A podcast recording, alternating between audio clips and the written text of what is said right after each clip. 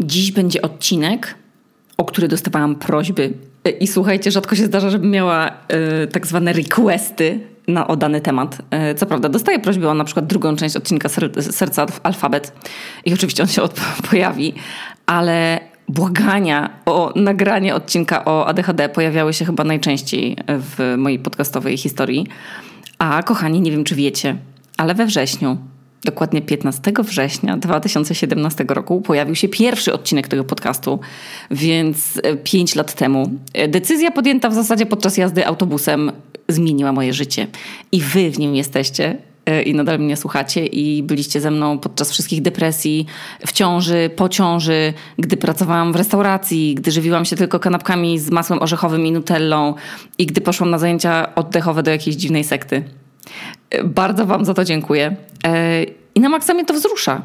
I dlatego szczególnie, szczególnie dlatego właśnie cieszę się, że w tym roku, dokładnie w ostatni weekend października, organizujemy z agencją Słucham, czyli agencją podcastów, która należy do Niemiry, organizujemy Podcast, czyli dwudniowe wydarzenie w Warszawie, e, które będzie urodzinami podcastów moich i dwóch typów, e, czyli Bartka i Kuby z dwóch typów podcast, z którymi się mega lubię. Sprzedaż y, biletów ruszyła w poniedziałek i miejsc jest jedynie 400. Więc y, teraz była przedsprzedaż w poniedziałek, y, chyba od jutra, jutro jest środa, więc już będzie regularna sprzedaż. Ale że biletów jest mało, więc jakby no, trzeba się pośpieszyć, ale cieszę się, że będę mogła Was zobaczyć i zrobić podcasty na żywo. I, I, najpierw pierwszy podcast na żywo, a później drugi w formie rozmowy też na żywo. I będę mogła podpisać Wasze książki i bez planery i się przytulić z Wami. I mam nadzieję, kurwa, nie złapać żadnego COVID-u, czy co tam teraz szaleje. I później możemy potańczyć trochę na afterparty. I w życiu bym nie pomyślała, że będę zajmować się czymś tak długo, bo pięć lat i, i jeszcze kolejne przede mną, że przeprowadzę tyle monologów, ale też tyle rozmów yy, i że będę mogła przeczytać tyle wiadomości z miłymi słowami. A czemu? Już pomijając fakt, że moje całe życie, moja samoocena była naprawdę niska, ale dlatego, że ja zmieniałam zainteresowania średnio po kilku latach. I tu wchodzi temat ADHD. Jak do tego doszło? Nie wiem jakoś im się wymieszały geny moich rodziców i z mojej mega energicznej mamy, pełnej kreatywnych pomysłów i bardzo otwartej na ludzi oraz mojego taty z analitycznym umysłem i logicznym myśleniem. Powstałam ja. I te geny ułożyły się w taki sposób, że poza przebłyskami analitycznego myślenia rzadkimi, ale, ale istniejącymi, występującymi. Głównie cechowała mnie zawsze kreatywność, ale taka kreatywność naprawdę przez duże K, związana z wymyślaniem historii, jakichś bajek, bohaterów książek, które sobie pisałam mając 10 lat. I jako dziecko zawsze byłam zajęta wymyślaniem czegoś, więc albo kreatywnie się wyżywałam teatralnie i wiecie, tanecznie, albo szyłam maskotki ze strzępków materiałów, które e, mama mi po szyciu dostarczała, albo wyszywałam muliną, wiecie, krzyżkami, albo robiłam te wszystkie filofany, takie te breloczkowe węże. I bez przerwy chciałam próbować nowych rzeczy. I w ogóle nie stresowało mnie to, że coś może mi się nie udać, albo że czegoś nie umiem i muszę się tego dopiero, dopiero nauczyć, e, bo z tego, jak też obserwuję moją córkę, to wiem że już, że ona odziedziczyła to po mnie sensie też opowiada niesamowite historie o czarownicy i buce mieszkających u nas na osiedlu. Też wymyśla zmyślonych przyjaciół. Bibaka, Fifaka i jakichś tam innych. I tak jak ja przypominam, miałam zmyśloną koleżankę Ole Bygę. I mam wrażenie, że moje dzieciństwo było w ogóle całe w wyobraźni. Ja się bardzo lubiłam bawić sama. Ja nie miałam w ogóle pociągu do liczb, na przykład. Zupełnie, do, do, w ogóle mnie mm, nie trzymały się liczby i mam tak do teraz. Jak już wam kiedyś opowiadałam, że, że jak widziałam gdzieś jakieś cyfry, na przykład daty w książce, jakiejś lektury szkolnej, albo w podręczniku do historii, to ja je jakoś tak omiatałam wzrokiem i zupełnie olewałam. One, one nie trafiały w ogóle do mojej świadomości. Ja nie umiałam tego w ogóle wyjaśnić, ale słowa potrafiły mi siedzieć w głowie latami. Tak jak jakieś, wiecie, randomowe ciekawostki o świecie, ale daty i liczby były dla mnie w ogóle zawsze niewidzialne. To, to trochę, trochę jak z byciem daltonistą, że ktoś nie widzi zielonego, ktoś tam fioletowego, a ja nie widzę danych. Wszystkie pamięciowe zajęcia związane z matematyką, na przykład tabliczka mnożenia, a później jeszcze to przeklęte mnożenie w słupkach, to było w ogóle poza moim zasięgiem. Ja mam 30 lat i nie znam tabliczki mnożenia, przysięgam. I Amadeusz się zawsze ze mnie z tego śmiał i zawsze musiał mnie w tym wyręczać, ale naprawdę nie znam tabliczki mnożenia, ponieważ jest to dla mojego mózgu kompletnie, jestem w stanie się różnych rzeczy nauczyć na pamięć, ale, ale tego akurat nie.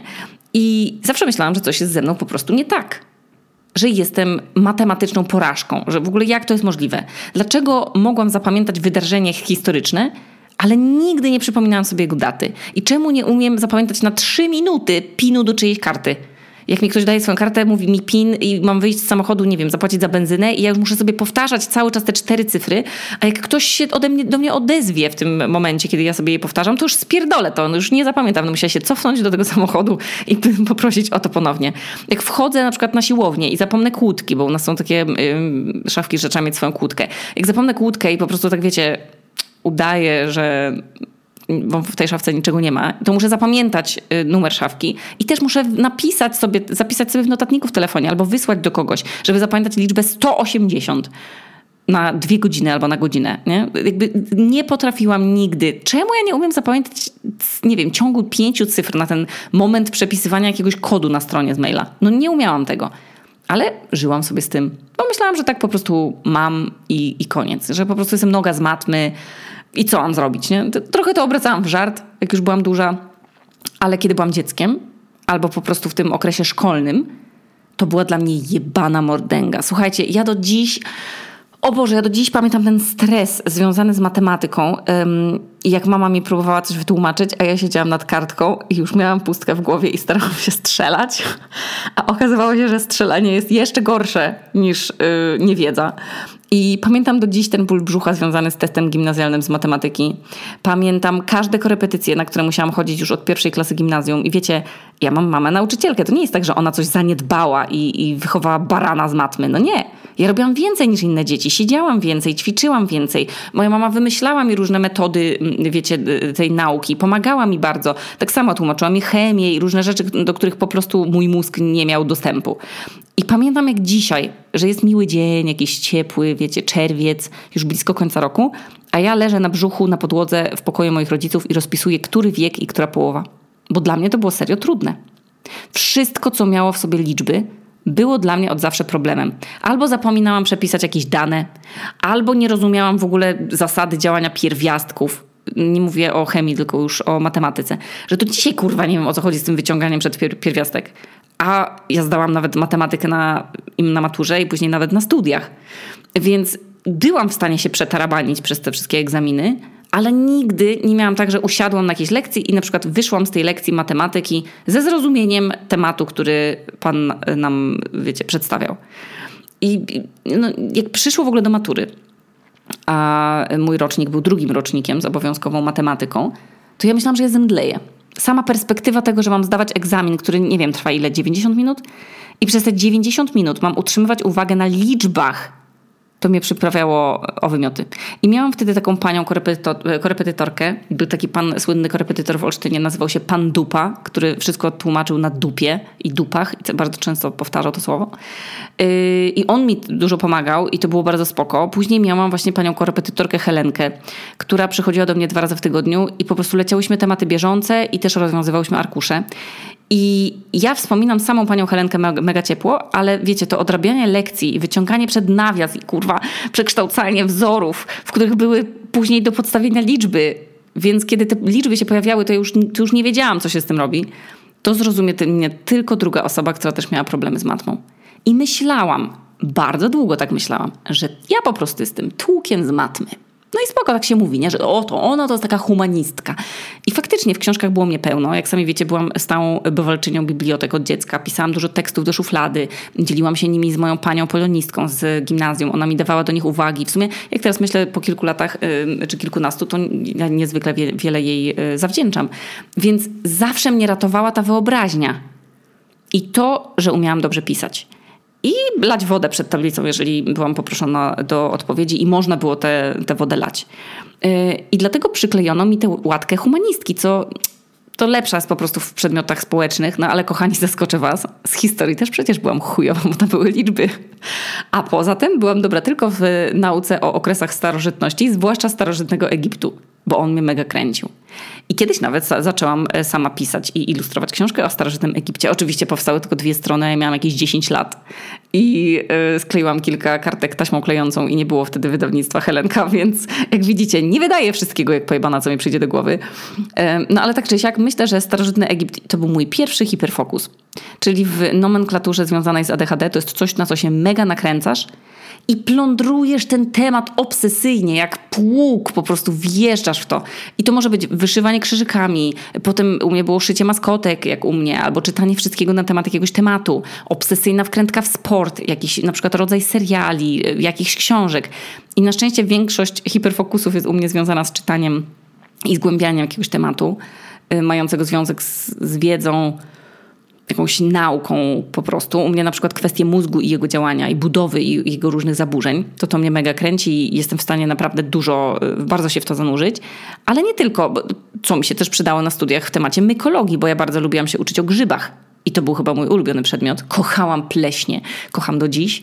Uważam, że kiedyś opanują świat. Są wspaniałe i przebiegłe. Uwielbiam.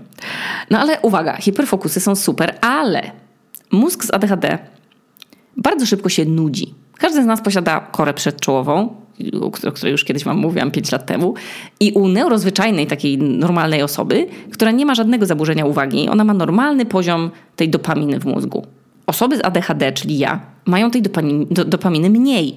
Zwłaszcza jak się trzeba nauczyć czegoś, czego nie lubię, albo zrobić coś, co w ogóle nie sprawia nam przyjemności. E, nie daje nam na przykład uczucia zadowolenia, spełnienia i właśnie tego wyrzutu dopaminy. I ja tak mam z rzeczami papierkowymi. Jakieś rachunki dla księgowej. O Jezus, co za udręka. No, niby się wystarczy spiąć i raz w miesiącu usiąść na dupie, zebrać faktury do kupy, wyspać je do księgowej. A dla mnie to jest jak wspina... Nie, to jest nawet gorzej niż wspinaczka na, na Everest. Bo mój mózg nie znajduje w tym w ogóle dopaminy. Więc unika tego. A co jest o wiele bardziej ciekawe niż zebranie się do papierkowej roboty, no na przykład, słuchajcie, nagła zmiana planu, bo stoję w łazience i widzę, że trzeba dokręcić jakąś śrubkę w szufladzie. A jako, że ja lubię widzieć szybkie efekty rzeczy, no to zamiast iść, usiąść na dupie i się zająć tymi fakturami, to ja idę szukać wkrętarki, no. A to wkręcę, jestem zadowolona, pyk, mam dopaminę, nie? A jak będę chować wkrętarkę, to być może znajdę w szafce coś mega ciekawego. Na przykład podkład pod farbę. I o 21 zadecyduję, że to fantastyczny pomysł. Tym mega, w tym mega chujowym świetle wieczornym pędzę pędzelkiem dla dzieci do malowania Heleny pomalować ścianę w łazience. Bo jutro przecież na bank będzie mi się chciało nałożyć na nią już tę farbę. Czy zrobię to? Oczywiście, że tak, bo mam ADHD i zrobiłam to wczoraj. Dokładnie tak wyglądał mój wieczór. Wkręcanie się w jakiś projekt, w jakiś temat w ogóle, tu i teraz, natychmiast, a potem porzucanie go, kiedy mi się znudzi, to część mojego życia. Tak jak fakt, że jeżeli kupię sobie nową rzecz, i mówię tutaj o, nie wiem, stojaczku na talerze, nie? Albo, nie wiem, jakimś tam y, pff, czajniku, albo jak, jakimś po prostu przedmiocie takim użytkowym, no nie? Że, no, albo na przykład, nie wiem, kupię sobie ramki i chcę, już mam plan, że sobie je wwiercę w ścianę. To nawet jeżeli jest 22, to ja je wwiercę w ścianę od razu. Bo ja nie wytrzymam do rana. Po prostu znaczy nie, no nie wierciłabym, bo jeszcze mam w sobie, poza tym ADHD, to mam jeszcze bardzo dużą dozę wstydu i tego lęku, co pomyślą o mnie sąsiedzi, że im wiercę o 22, więc, więc to mnie chroni. Ale, ale jeśli chodzi o jakieś takie właśnie, nie wiem, na przykład przetestowanie nowego odkurzacza o 22, to a, a i owszem, oczywiście, że to zrobię. I wiedząc to, po prostu czasami nie daje się porwać w duże wydatki, ponieważ po, jeżeli czasami miałam takie projekty, że wkręcałam się w nie natychmiast, a później porzucałam po prostu to hobby, jak już mi się znudziło. I dlatego właśnie jestem w stanie bardzo się ograniczać y, finansowo, jeśli chodzi o właśnie jakieś takie zachciankowe rzeczy. Bo jak się wkręcicie na przykład w DJ-stwo, no to niestety no, osoby z ADHD mają w swojej specyfice rzucanie się na kupowanie rzeczy służące tym zajawkom, nie? I później trzymanie się ich. Ja od razu je sprzedaję. Jak ostatnio się wkręciłam w układanie tych puzli wazgi, czyli tych puzli, które nie wiemy jak wyglądają, bo to jest zagadka, bo widzimy na opakowaniu na przykład ilustrację, co się dzieje teraz, a ten obrazek, który układamy, to jest to, co się zdarzyło 5 minut później. Czyli jak na obrazku moich puzli jest pani pijąca kawę, to jak ja układam, to już widzę, że tam kot jej wskoczył na kolana, rozlał tę filiżankę na jej spódnicę, przewróciła się lampa i tam coś tam jeszcze. To układając takie puzzle, mój mózg dostaje mega dużo dopaminy czy jak się tak podjarałam tymi puzzlami, których jeszcze nie skończyłam nawet, nie? To, to tak się podjarałam, że postanowiłam kupić sobie trzy opakowania nowych? Oczywiście, że tak. Ale czy to zrobiłam? Nie, bo już kontroluję swoje ADHD. Mam 30 lat na Boga. No ale dobra, opowiadam wam o różnych rzeczach, które mniej więcej sugerowały mi, że mój mózg działa w nietypowy sposób. Ale ja nigdy nie podejrzewałam u siebie ADHD. Ja byłam w miarę terminowa. Nie mam problemu z ruchem. W sensie, wiecie, no w szkole siedziałam w ławce po prostu. Nie, nie biegałam po sali jak kot z pęcherzem, a taki przecież jest stereotyp tego dziecka z ADHD. Zdałam tę maturę z matematyki na 85%. Y, również dlatego, że to ostatnie zadanie, które zawsze miało w arkuszu najwięcej punktów, zrobiłam od razu, zanim zdążyłam się po prostu zmęczyć y, liczbami. A miałam z zadaniami z matematyki problem dlatego, że po prostu traciłam wątek. Jak jakaś kalkulacja była bardziej złożona, czyli na przykład trzeba było przekształcić jakieś dwa wzory, połączyć je ze sobą, zmienić jednostki, później popodstawiać, ułożyć jakiś, ja nie wiem, algorytm, kurwa, cokolwiek z tego, to ja już, jakieś równanie długie, to ja już w połowie zadania nie wiedziałam, co, co ja w ogóle miałam obliczyć. Jakby o co chodzi w tym zadaniu, co tutaj było do zrobienia. I gubiłam się i zaczynałam od nowa i tak dalej. I znowu musiałam sobie wypracować system pracy na maturę. I te rzeczy, które innym przychodziły po prostu z palcem w dupie, to przez całe życie wymagały ode mnie tworzenia systemów pracy. Tylko, że ja jeszcze wtedy nie wiedziałam, że mam ADHD. I któregoś dnia, jak gadałam z moim znajomym Miłoszem, już tutaj, yy, mieszkając na Islandii, to on opowiedział mi o tym, że zdiagnozował się na ADHD. A ja i Miłosz byliśmy bardzo do siebie, słuchajcie, podobni w wielu kwestiach. Jakiegoś takiego zapominalstwa, odkładania rzeczy na później, zmieniania tematów, niekończenia wstawiania kawy, bo się nagle zaczęło przesadzać kwiatka doniczkowego, bo, bo już nie cierpiało to zwłoki.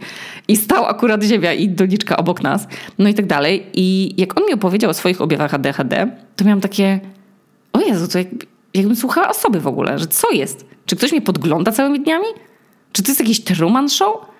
I postanowiłam sobie najpierw trochę poczytać w internecie o tym ADHD u dorosłych. To było ze dwa lata temu ponad. A później, jak już zerknęłam w ten test diagnostyczny, który się nazywa w ogóle mega śmiesznie, bo DIVA, postanowiłam się umówić na profesjonalną diagnozę do psychiatry. I ADHD na Islandii jest, słuchajcie, tak y, koszmarne, że na diagnozę czeka się dwa lata. W sensie wynika to z faktu, że specjalistów jest u nas od ADHD, którzy mają uprawnienia do diagnostyki. Jest chyba dwóch, czyli tyle co patologów sądowych, y, co średnio przystaje jednak do kraju kryminałów. Y, oraz chętnych jest wiadomo, że bardzo dużo. Dlatego postanowiłam się umówić na diagnozę przez internet. Pan psychiatra bardzo znany i był też z tego co pamiętam z Warszawy. I to był strzał w dziesiątkę. Spotkań były trzy, chyba po dwie godziny. Wywiad był bardzo pogłębiony. Analizowaliśmy na nim w zasadzie całe moje życie, słuchajcie, łącznie z zaangażowaniem do tego mojej mamy, która też musiała wypełnić y, dla mnie ten test diagnostyczny, wpisując do niego no, wszystkie detale, jakieś informacje, po prostu co pamięta o mnie z dzieciństwa. I może nie wspinałam się na drzewa i nie robiłam niebezpiecznych rzeczy, ale pamiętajmy, że byłam dziewczynką w latach 90., więc pewnych rzeczy po prostu dziewczynkom nie wypadało robić. Poza tym był strach przed karą y, i też przed tym, żeby nie zawstydzić rodziców swoim zachowaniem, więc po prostu trzeba było się dopasować. I okej, okay, no obgryzałam paznokcie, skubałam skórki, kręciłam te włosy na palce, ale nie miałam w sobie tych psychoruchowych takich pobudzeń. Średnio też lubiłam WF. No ale ja lubiłam na przykład dużo robić rękami, więc stąd zajmowanie sobie palców pstrykami, długopisami, kręceniem guzików przy bluzkach, kręcenie kolczykami w uszach, y, skubanie tych skórek. Wszystko, czym mogłam sobie zająć ręce podczas skupienia. I wiecie, wypełnianie testu DIVA było jak kurwa, jak czytanie swojej biografii. Jakby ktoś wypisał całą długą listę moich cech i zachowań i ja bym miała takie, aha, no tak, to, to ja. Że na wszystkie pytania praktycznie mogłam odpowiedzieć, mhm, tak, tak, często. Łącznie z faktem o mnie, że nie mogę oglądać na przykład skomplikowanych w fabule filmów. Nie dlatego, że jestem tłukiem, ale jak na przykład mam obejrzeć film Incepcja, to ja już wiem, że to jest dla mnie marnowanie czasu, bo ja po prostu nagle odpłynę w swoje myśli na dwie minuty i później wrócę kurwa do tego filmu i ja już nic nie będę wiedziała, co się dzieje. Jak jest za dużo w filmie płaszczyzn czasowych, to ja się gubię w tym, bo ja nie jestem w stanie się tak długo skupić, żeby wiedzieć, gdzie oni teraz są i który jest wiek, albo nie wiem, jak jest, że tam nie wiem, raz ktoś jest stary, później jest znowu młody, później go podmieniają, kurwa, ja nie wiem, czy to jest nowy aktor, czy to jest on młody, czy to jest jego znajomy i gubię się w takich, frustrują mnie w ogóle takie rzeczy. Ale na przykład jak był ten serial o Pablo Escobarze, to ja w końcu nie wiedziałam, kto jest Pablo Escobarem, bo tam wszyscy wyglądają tak samo i mają wąsy, no. Przysięgam, dla mnie każdy bohater w filmie i w, czy tam w serialu powinien mieć jakiś charakterystyczny, nie wiem, imię, wygląd, jakiś detal, bo inaczej dwie minuty nieuwagi i po mnie, no. I to, to wiecie, to, to jest jeszcze kwestia na przykład jak są te takie programy w stylu Hotel Paradise, czy te takie, gdzie są, jest dużo nowych uczestników, nie? Na przykład teraz oglądam sobie takie Queer Love Ultimatum. Nie, Ultimatum Queer Love się to nazywa. e, Na Netflixie i tam to jest... O Jezu, ja już to bardzo długo oglądam, bo, to, bo mam mało czasu wieczorami. E, I, I jak sobie puszczam ten, ten Queer Love, to tam oni mówią, o, i wiecie, jest taki komentarz, że tam, o, Jessica spotyka się z Vanessą. I ja, są, ja nie, nie pamiętam, która to jest Jessica. Nie wiem, która to jest Vanessa. Czy oni uważają, że ja po jednym odcinku już będę znała wszystkich imion, jak tam jest 10 uczestniczek na przykład? Czemu nie ma w rogu ekranu, jak ktoś wspomina o Jessice, to powinna się pokazywać taka bombka z jej głową i z imieniem Jessica. Chociaż przez pierwsze dwa odcinki. I ja wtedy zapamiętam, nie, kto jest kim. Ale jak oni tam... Więc ja, wiecie, oglądam to jednym okiem, tam jeszcze coś sobie dłubię wieczorami w komputerze, czy układam puzzle i kurwa nie wiem, która to jest Jessica, która to jest tam Samantha, a, a która to jest Xavier, czy tam jakaś inna. Przysięgam Czemu, to, czemu, że jeżeli będziecie robić taki program w telewizji, to możecie tak zrobić? Że po prostu te imiona będą z takimi miniaturkami się pojawiać? Dziękuję. I jeszcze, jeszcze dodatkowo, to już nie mówię o tym, że jak oglądam film, to ja muszę mieć do niego jeszcze dodatkowy ekran, nie? Bo jakiś telefon czy inne coś w ręce, że, bo po prostu ja mam za mało stymulacji, jak tylko patrzę się w ekran i co mam zrobić wtedy z rękami? Nie wiem. Nie, nie, nie potrafię tego panować. To samo z czytaniem instrukcji rzeczy. Pralek, zmywarek, nie wiem, nie wiem, nie wiem jak coś złożyć, czy gry dla dzieci. Słuchajcie, ja nie mogę tego zrobić. Nie skupię się. Nie, nie, przeczytam, nie przeczytam instrukcji. Jak mam coś złożyć ze sobą, na przykład odkurzacz, tam jest dużo jakichś rur, końcówek, przed, wiecie, jakichś z podstaweczek, coś tam, to ja wolę robić to metodą prób i błędów przez trzy godziny, na przykład, niż usiąść i zacząć od instrukcji. Przykro mi, to jest, to jest silniejsze ode mnie. Ja nie jestem w stanie zrozumieć stron prawa i lewa, na przykład na rysunkach montażu rzeczy z IKEA, bo mi się mylą odbicia lustrzane. I dlatego byłam zawsze fatalna w tych wszystkich testach ym, z matematyki, czy tam testach na inteligencję, tych takich, ym, może matematyczne macie tam policzyć z ilu kostek składa się tam, nie wiem, jakaś bryła dziwna, no nie? Ja nie jestem w stanie tego zrobić, bo ja nie widzę przestrzennie. To jest, nie, znaczy jestem w stanie to zrobić, ale to jest dla mnie taki wysiłek i, i już w połowie zapominam, co miałam robić i ile już się doliczyłam czegoś. Także wszystko, co jest związane z jakimś prawo-lewo, wiecie, na przykład gry na konsolę, gdzieś trzeba orientować i gdzieś biegać, jak w FIFA albo w innych grach, gdzie jest złożone sterowanie, ja się nie umiem połapać. Wszyscy, moi wszyscy piłkarze się rzucają na kolana i ukrywają twarz w dłoniach. I co ja mam wtedy też ochotę zrobić? Bo ja biegnę w prawo, oni w lewo w ogóle. O, o co to chodzi? O co, co to jest? Co, co, o co chodzi? Kolejne ciekawe działanie mojego mózgu. I to już zupełnie poważne. Nie słyszę niektórych ludzi. W sensie ich głos działa na mnie albo mega usypiająco, że oni po prostu coś mówią, a ja się patrzę jak sroka w gnat. I ja nie wiem w ogóle. Myślę o tym, czy ślimaki mają jelita. I przytakuję. Są tacy ludzie. Że ja nie, nie, to nie jest, że oni mówią coś nieciekawego albo że ja mam ich w dupie i ich nie szanuję. Ja po prostu nie umiem ich słyszeć ze zrozumieniem. Miałam takiego jednego wykładowcę, słuchajcie, na studiach, na, chyba na chemii fizycznej. Słuchajcie, ja się nie mogłam skupić na tym, co on mówił. I nie wiem o to chodzi. Czy, czy chodzi o ton, czy jakąś intonację tej osoby, czy o barwę głosu. Po prostu są ludzie, których nie umiem słuchać ze zrozumieniem. Tak jakby mój mózg nie odbierał ich głosu za, za dźwięk. Ja wiem, że to brzmi debilnie, ale ja wam mówię, jak się u mnie to, to objawia. To zaburzenie deficytu uwagi, bo to jest pełna nazwa ADHD. Nadwrażliwość na dźwięki. O, w ogóle dźwięki? Kochani, zacznijmy od tego, że ja w ogóle żyłam 28 lat z przekonaniem, że to, co mam w głowie, to jest dokładnie tak, jak inni odbierają świat. Jak skumałam z Miłoszem, że fakt, w ogóle wiecie, że, że ja absolutnie nieustannie, także w tym momencie, jak teraz do was mówię, mam w głowie na pełen regulator, co ja mówię, na pełnej kurwie, odpalone radio. I w mojej głowie po prostu gra muzyka. Czasem welwet, papierowy motyl ożył. Ua, ua, ua, ua. A czasem coś recytuję w głowie po prostu czasem gadam sama do siebie w niej, ale najczęściej jest to pierwsza piosenka, jaką usłyszę gdzieś w radio rano albo na Spotify'u. I ta piosenka gra mi potem w głowie absolutnie cały dzień. Ja myślałam, że wszyscy tak mają. I zrobiłam wtedy, pamiętam, ankietę na Instagramie. Wiecie, profesjonalne pytanie. Czy słyszysz rano w głowie radio? I tylko słuchajcie, 30% osób zaznaczyło, że tak, że słyszą radio. I że też żyją z tym piekłem. I teraz przejdźmy do ciekawego efektu. Efektu medykalizacji. No bo podczas stawiania tej diagnozy, co trwało kilka spotkań, kilka godzin, mimo że pan psychiatra już po pierwszych dwóch minutach z dzwonki powiedział mi, że zapowiada się jakby diagnoza była tylko formalnością, bo najpierw przelałam hajs na zły numer konta, później yy, nie trafiłam na dobrego użytkownika Skype'a i pomyliłam godziny, bo mi się pomyliły islandzkie, bo u nas dzieli Polskę i Islandię dwie godziny różnicy. I słuchajcie, jak już doszliśmy już po tych kilku spotkaniach do tego, jakie są leki, jakie tam leki, jak działają na osoby z ADHD, jak ten mózg funkcjonuje, to miałam takie, no dobra, a co jeżeli ja wezmę te leki i stracę kreatywność? No co? Miałam takie objawy, że mogłabym po prostu nie umieć już wymyślać różnych rzeczy, tak wiecie, z, z czapy. Że może bym straciła jakieś poczucie humoru albo nie wiem, jakąś taką energię swoją. I kiedy finalnie wykupiłam pierwsze leki, to trzymałam je w szafce chyba z miesiąc, zanim się odważyłam ich spróbować, wziąć je. I później trzymałam je w rękach. To miałam ogromny stres przed wzięciem ich jak zaczynałam brać antydepresanty, to po prostu miałam ochotę zjeść całe opakowanie, żeby od razu zaczęły działać, co oczywiście tak nie działa. Ale, ale byłam bardzo podekscytowana, bo czułam, że to jest coś, że depresja jest czymś, z czym naprawdę nie wytrzymam jeszcze jednego dnia dłużej i po prostu może się to źle skończyć. Więc wiecie, pokładałam w nich, no tak jak bierzecie antybiotyk, jesteście bardzo chorzy. Że jakby musiałam nagle zmienić swój stan, bo po prostu wiedziałam, że dalsze funkcjonowanie jest niemożliwe. Natomiast wiecie, tak, to ADHD to tak no nie wiem, że, że tak bałam się trochę, że, że no nie wiem, no miałam duży stres przed wzięciem ich, że po prostu się nagle zmienię, że mi się coś przekliknie w głowie i będę taka stateczna, siedząca i w ogóle nie mówiąca nic.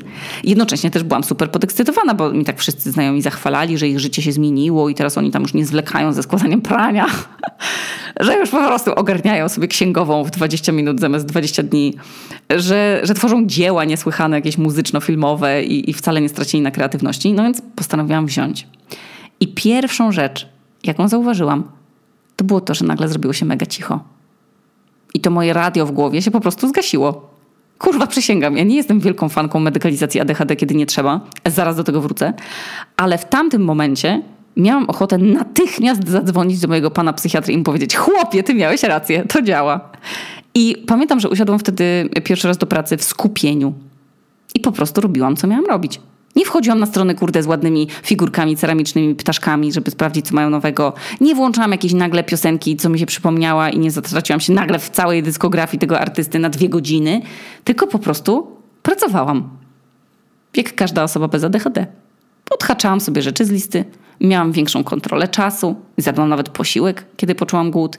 A nie jest to takie oczywiste dla osób z ADHD i serio, fajnie mi się działało. Chociaż nauczyłam się tego też, że co z tego, że wezmę leki, jeśli nie zsiądę do pracy i nie skupię się na niej, tylko będę na tych lekach przeglądać strony w stylu IKEA.pl, że tam IKEA is moja po prostu skupię się wtedy bardziej na robieniu zakupów potencjalnych w IKEA IS, a nie na pracy. Więc to samo wzięcie leków na ADHD nie sprawia, że nagle magiczną, za dotknięciem magicznej różdżki zabieracie się za rzeczy, za które nigdy się nie mogliście zebrać, tylko po prostu musicie się jednak zdyscyplinować do tego, żeby się za nie zabrać. I nawet rzeczy, których nie cierpię robić, jak jakieś załatwianie rzeczy przez telefon, ogarnęłam wtedy w godzinę. I wtedy właśnie biorę leki. Jak muszę zrobić coś, czego zwykła dyscyplina mi nie zrobi. Ja tego nie, po prostu na przykład to przeklęte wysyłanie faktur, czy ogarnianie rachunków, jakieś Excele z budżetem domowym, bo teraz wkroczyłam w samodzielny budżet przecież jak sama opłacam wszystkie rzeczy, to muszę się pilnować z, z, tymi płatnościami i wydatkami bardziej niż kiedyś. Stąd zaczęłam prowadzić budżet domowy w Excelu. I kiedyś to by było dla mnie nie do pomyślenia i nie do ogarnięcia, ale kiedy wezmę leki, jestem w stanie zrobić to w skupieniu. Czasem biorę leki, kiedy mam na przykład bardzo ważny wywiad albo ważną rozmowę z kimś do matka matce, to żeby nie przerywać ludziom. Bo to było dla mnie kiedyś ultra trudne. Zresztą pamiętacie mój pierwszy podcast z wywiadami? Kurwa, to było, to było koszmarne dla mnie. To było jedno z bardziej stresujących doświadczeń i w ogóle zawstydzających e, doświadczeń e, w mojej karierze podcasterki. To było jak przenoszenie ciężkich kamieni z miejsca na, na miejsce, przysięgam. I teraz jest mi trochę łatwiej. Mm, ale wiadomo, no to jest znowu kwestia dyscypliny. Niewypowiedzenia od razu myśli, która mi się pojawia na końcu języka, albo niedokończenia za kogoś żartu. O Jezus, to jest jak tortura. Przysięgam wam. To jest jak tortura. Jest też sporo rzeczy, które mogę w życiu ogarnąć po prostu odpowiednim systemem. Bo z ADHD jest też bardzo istotna psychoedukacja. W sensie, no nie wszystko się da rozwiązać lekami. To nie jest magiczna tabletka, chociaż bardzo ułatwia życie. ja nie biorę leków na co dzień, bo tak też ustaliłam z moim psychiatrą, bo mój styl życia pozwala mi na to, bo nie muszę codziennie mieć jakiegoś gigantycznego skupienia, nie muszę codziennie mierzyć się z jakimiś, wiecie, wyzwaniami ogarniania. Więc dużo rzeczy sobie po prostu no, ogarnęłam tym, tym systemem. Zdarza mi się wziąć y, leki, kiedy na przykład uczę się islandzkiego i czuję, że danego dnia mój umysł jest bardziej rozbiegany, bo jestem na przykład przebodźcowana, albo niewyspana, albo coś innego się zadziało, to wtedy mam takie faktycznie, że, że biorę sobie ten, y, y, te leki i mia, mam tak, że mm, faktycznie czuję wtedy większe takie uziemienie, że siedzę i mogę nie odbiegać myślami yy, naokoło i po prostu się skupić i, i, zapamiętać przede wszystkim rzeczy, których się uczę, a nie, że one, wiecie, w połowie mi gdzieś tam giną. Polubiłam na przykład, jeśli chodzi o te haki, jeszcze wrócę do nich, jak sobie hakuję tę rzeczywistość, no to na przykład polubiłam odkurzanie, jak kupiłam sobie bezprzewodowy odkurzacz. Bo on zawsze stoi, więc mogę za niego chwycić, widzę go, więc jakby mówię, o kurwa, a co my machnę tutaj w kuchni podkurzam. Więc jakby mam teraz cały czas podkurzane, a to była dla mnie zmora, w sensie wyciąganie tego kabla, roz, przenoszenie tego. Plus to, że mieszkając y, jeszcze w poprzednim mieszkaniu było bardzo dużo rzeczy na podłodze. Tam to mieszkanie po prostu było, tam było wiecie, tysiąc krzeseł dookoła stołu yy, i bardzo dużo takich rogów, niedostępnych, niedostępnych miejsc, więc trudno się to odkurzało odkurzaczem jeszcze takim z kablem. Yy, I teraz moim hakiem jest to, że po prostu mam odkurzacz bezprzewodowy i ta, w ten sposób sobie ułatwiłam życie. Tak jak ludzie, nie wiem, ułatwiają sobie życie kupując te garnki do gotowania, yy, różne mi, coś tam miksy, to yy, i, I, to też jest dla wielu ludzi z ADHD albo takich mało zorganizowanych, którzy na przykład nie mają pomysłu na obiady, to to jest też dla nich wybawienie. To jest kurwa, absolutnie powinno to nie kosztować tyle pieniędzy, wiadomo, i wtedy wszyscy moglibyśmy się tym cieszyć. Ale mm, to też jest jakaś, jakaś metoda ogarniania tej swojej czasoprzestrzeni i, i swojego zapominalstwa czy z, niezorganizowania. Bo też dużo ludzi na przykład robi zakupy, z których nie potrafi później nic ugotować, a kiedy po prostu jak macie na czarno na białym napisany przepis i co macie kupić, to po prostu to jest taki hak życiowy, że nie wyrzucacie wtedy jedzenia, wiecie co robić, wiecie jak gotować, kiedy gotować, nie przypalać, nie robić dziewięciu rzeczy naraz w kuchni, tylko jedną. Więc jakby to też jest jakaś tam, z tego co słyszałam i gadałam ze znajomymi, to też jest jakieś rozwiązanie, jakiś tam hint, nie? Yy, co tam jeszcze? Polubiłam na przykład składanie prania. Jak ktoś mi je przyniesie do domu z pralni, teraz tą osobą, która przynosi mi pranie z pralni, jestem ja. Ale y, y, moim hakiem jest to, że ja składam e, to pranie, oglądając jakieś polskie komentary na YouTubie i składam sobie majtki i skarpety w kwadraty. I to jest mój hiperfokus. Wtedy wjeżdża na pełnej. I ja, ja uwielbiam składać um, skarpetki i majtki w kwadraty. Um, to ja nie, ja nie wiem, ja czuję się wtedy jak przy malowaniu mandali czy coś, czy usypaniu z piaseczku tych takich relaksacyjnych rzeczy. Jeśli chodzi na przykład o niezapominanie o kalendarzu, to niestety dotychczas miałam tak, że polegałam na pamięci Amadeusza i Niemiry, ale teraz, kochani, od jakiegoś, już od kilku miesięcy od razu każdą rzecz, łącznie z kupnem przedłużacza, spotkaniem z koleżanką, nie wiem, jogą i przesadzanie kwiatków, jak mi to przychodzi do głowy, to je od razu wbijam w kalendarz w telefonie. I już jak stoję w sklepie i ktoś mówi, ej, spotkamy się w środę o 20 i ja od razu mówię, tak, i wbijam w kalendarz i wbijam sobie to w kalendarz w telefonie. E, a później w wolnej chwili przenoszę sobie do, do bezplanera, bo mam wtedy na papierze, a lubię mieć rzut na cały tydzień i cały miesiąc. I w ogóle stworzenie bezplanera też mi bardzo pomogło, bo ja lubię te zastrzyki dopaminy. Te drobne zadania, te drobne poukrywane smaczki, o których tam od momentu tworzenia go zdążyłam zapomnieć, więc mega mi to sprawia przyjemność. Lubię sobie też robić listy, z których od razu mogę coś skreślić. Też mi to daje dopaminę. Lubię naklejanie naklejek w nagrodę, bo mam 6 lat, jakbyście nie wiedzieli. I kilka osób, które wiedziało, że mam ADHD i napisała mi dodatkową książkę, się mnie na przykład zapytało, stary, jak ty dałaś radę? I ja odpowiedziałam, no bo to był właśnie, to była ta moja wkrętka, to był mój hiperfokus. To było coś, co ja kochałam robić. Więc mogłam nie wstawać sprzed komputera godzinami, aż mnie dupa rozbolała od siedzenia i musiałam sobie kupić specjalną poduszkę taką z dziurą, bo kość ogonowa mnie bolała. Albo pisać na stojąco, bo przecież jeszcze pisałam w ciąży i, i było mi mniej wygodnie. I to była właśnie ta definicja wkrętki. I mam tak samo z podcastami jak się zabieram już za jakiś temat, który mnie rajcuje. Ale jednocześnie muszę się często kontrolować, żeby w jakimś temacie się szybko nie wypalić, bo no, dlatego właśnie cieszę się, że niektóre projekty zaczynam i cisnę je do oporu. Że nie robię, wiecie, niczego innego, a później zamykam je, żeby na chwilę zrobić sobie przerwę na nowe pomysły. I tak właśnie jest z, z podcastem Matka Matce. I żałuję, że nie zrobiłam tego, tego samego systemu z idiotkami, bo być może by się, bym się po prostu w nim nie wypaliła. I tak mam też z robieniem nowej edycji Bezplanera, że też siedzę i cisnę każdego dnia i mam termin oddania do korekcji, do redakty tego środka, który piszę. I później znowu będzie, znowu będzie ta fala dopaminy, że coś zamknęłam, wyeksportowałam, wysłałam i gotowe. Ja lubię widzieć efekty swojej pracy też po wrzuceniu podcastu na przykład. I cieszę się tak samo, jak po tym, jak zamykałam dzień w kuchni i już wiecie, sprzątając podłogę, jak już nie, spłynęły, nie spływały żadne y, zamówienia, jak mogłam wszystko sobie wyczyścić, wstawić zmywarkę i zamknąć chłodnie na noc, uwielbiałam to uczucie po prostu zamknięcia dnia, tego, że widziałam efekt tego, ile tiketów danego dnia wyskoczyło, ile czego zużyłam, ile czego dokroiłam, ile naczyń było zmytych i tak dalej, i tak dalej. I dlatego na przykład nie lubiłam tej rozciągającej się w czasie, a nie przynoszącej żadnej gratyfikacji, żadnej dopaminy pracy w reklamie. Bo te, te procesy były dla mnie za długie, zbyt powolny jest dla mnie ten proces tworzenia reklamy, od przetargu aż przez nagranie, pisanie reklamy, później nagrywanie jej i tak dalej. Po prostu zbyt powoli się to rozwijało. Ja nie miałam na nie wpływu, więc idąc, idąc spać też nie czułam, że coś zamykam, że zrobiłam jakąś, coś, jakiś postęp, jakąś pracę, coś, coś namacalnego. I mega się cieszę, że mogę pracować w trybie, który sobie wypracowałam, właśnie dostarczającym mi dopaminy i energii. Bez kitu kocham to. No i co mogę Wam jeszcze powiedzieć? Czy diagnoza ADHD zmieniła moje życie? Trochę tak, ale nie umieściłam się w żadnej szufladce. Ani nie zaczęłam tłumaczyć się z mojego gapiostwa czy braku organizacji tą właśnie kartą, bo, bo robię ile mogę, żeby nie zawalać różnych rzeczy, zwłaszcza terminów, od których zależy praca innych osób. I to jest moja taka żelazna zasada, że faktycznie jeżeli współpracuję z innymi ludźmi i to nie jest tak, że ja sobie, wiecie, ustalę, że dzisiaj robię, przesadzam kwiaty, no to spoko, ja to będę przenosić aż do następnego grudnia, nie? Ale jeżeli powiem komuś, że coś mu przyślę, albo ktoś mi mówi, że czeka na część mojej pracy, to choćby po prostu, choćby miała sobie wyjąć oczy łyżką z, kurde, z oczodołów i włożyć jakieś nowe sztuczne, to będę siedzieć do trzeciej nad ranem i cisnąć, żeby kogoś nie zawieść.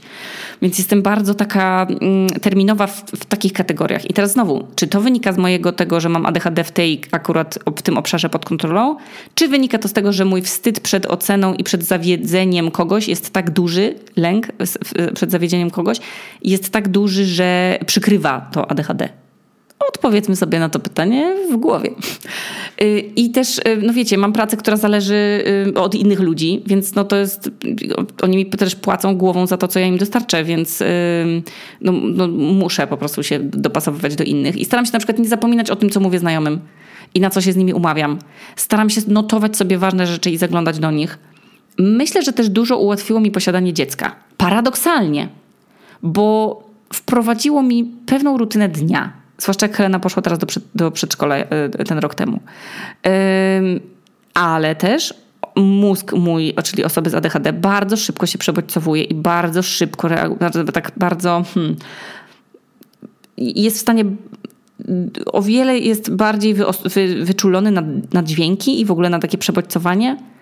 Więc to, widzicie, no i dziecko może w tej organizacji przeszkadzać i, i, i, jeszcze bardziej nas organizować i pomagać. Także to chyba na dwoje babka wróżyła, jak u kogo, w którą, w którą stronę to poszło.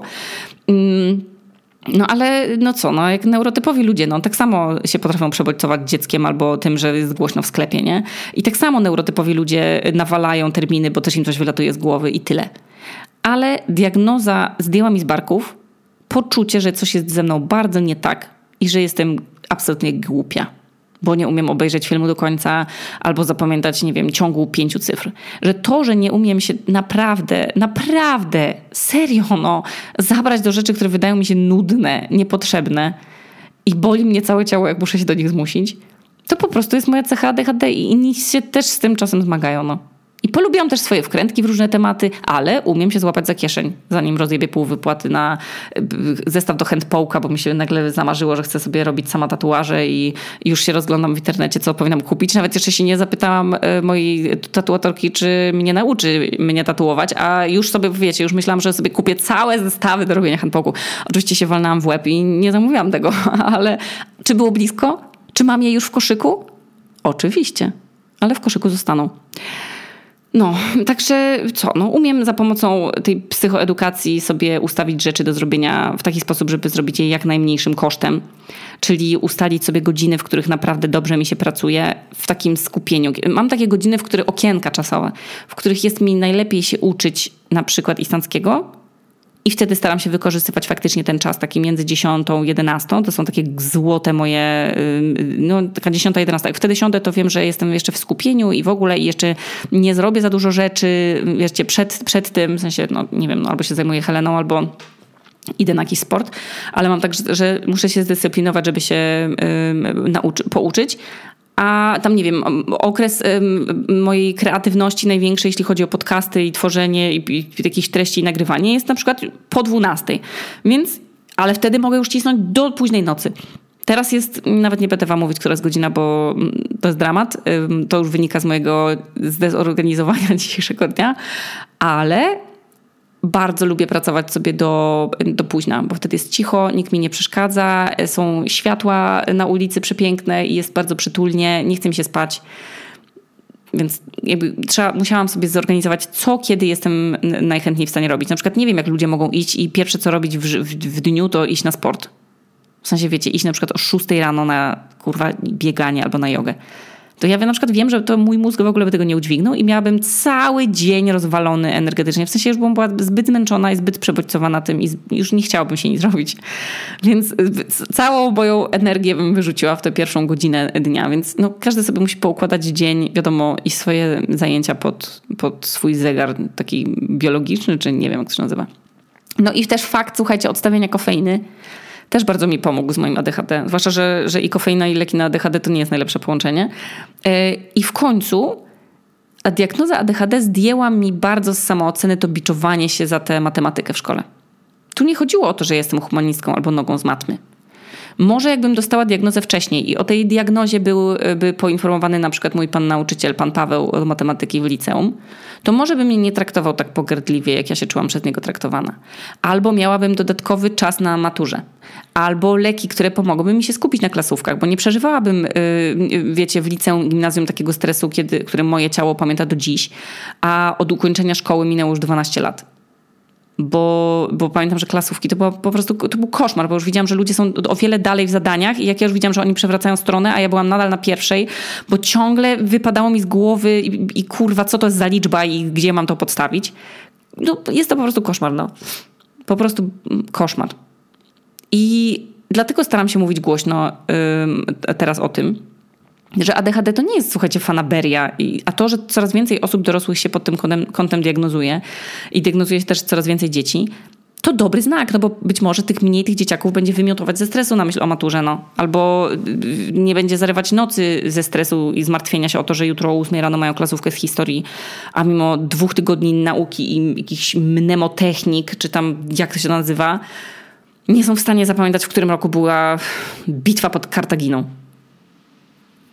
w 238. Zgooglowałam to kilka dni temu. Nie pytajcie mnie, dlaczego akurat Kartagina mi przyszła do głowy, jak kładłam podkład na, od farby w kuchni, skoro nie wypowiadałam tego wyrazu od podstawówki. Nie wiem. Dziękuję Wam za wysłuchanie tego chaotycznego podcastu, ale jaki miał być podcast o ADHD nagrywany o 23? Jak nie chaotyczny? Więc zabrałam Was w podróż do wnętrza mojej głowy, tak jak robię to od pięciu lat. Dziękuję Wam za te 5 lat najmocniej z całego serca, bo, mm, bo zmieniliście moje życie. Także do usłyszenia niedługo. Tu Okuniewska z nadpiwniczki w Reykjaviku. A to był odcinek o pływaniu w chaosie.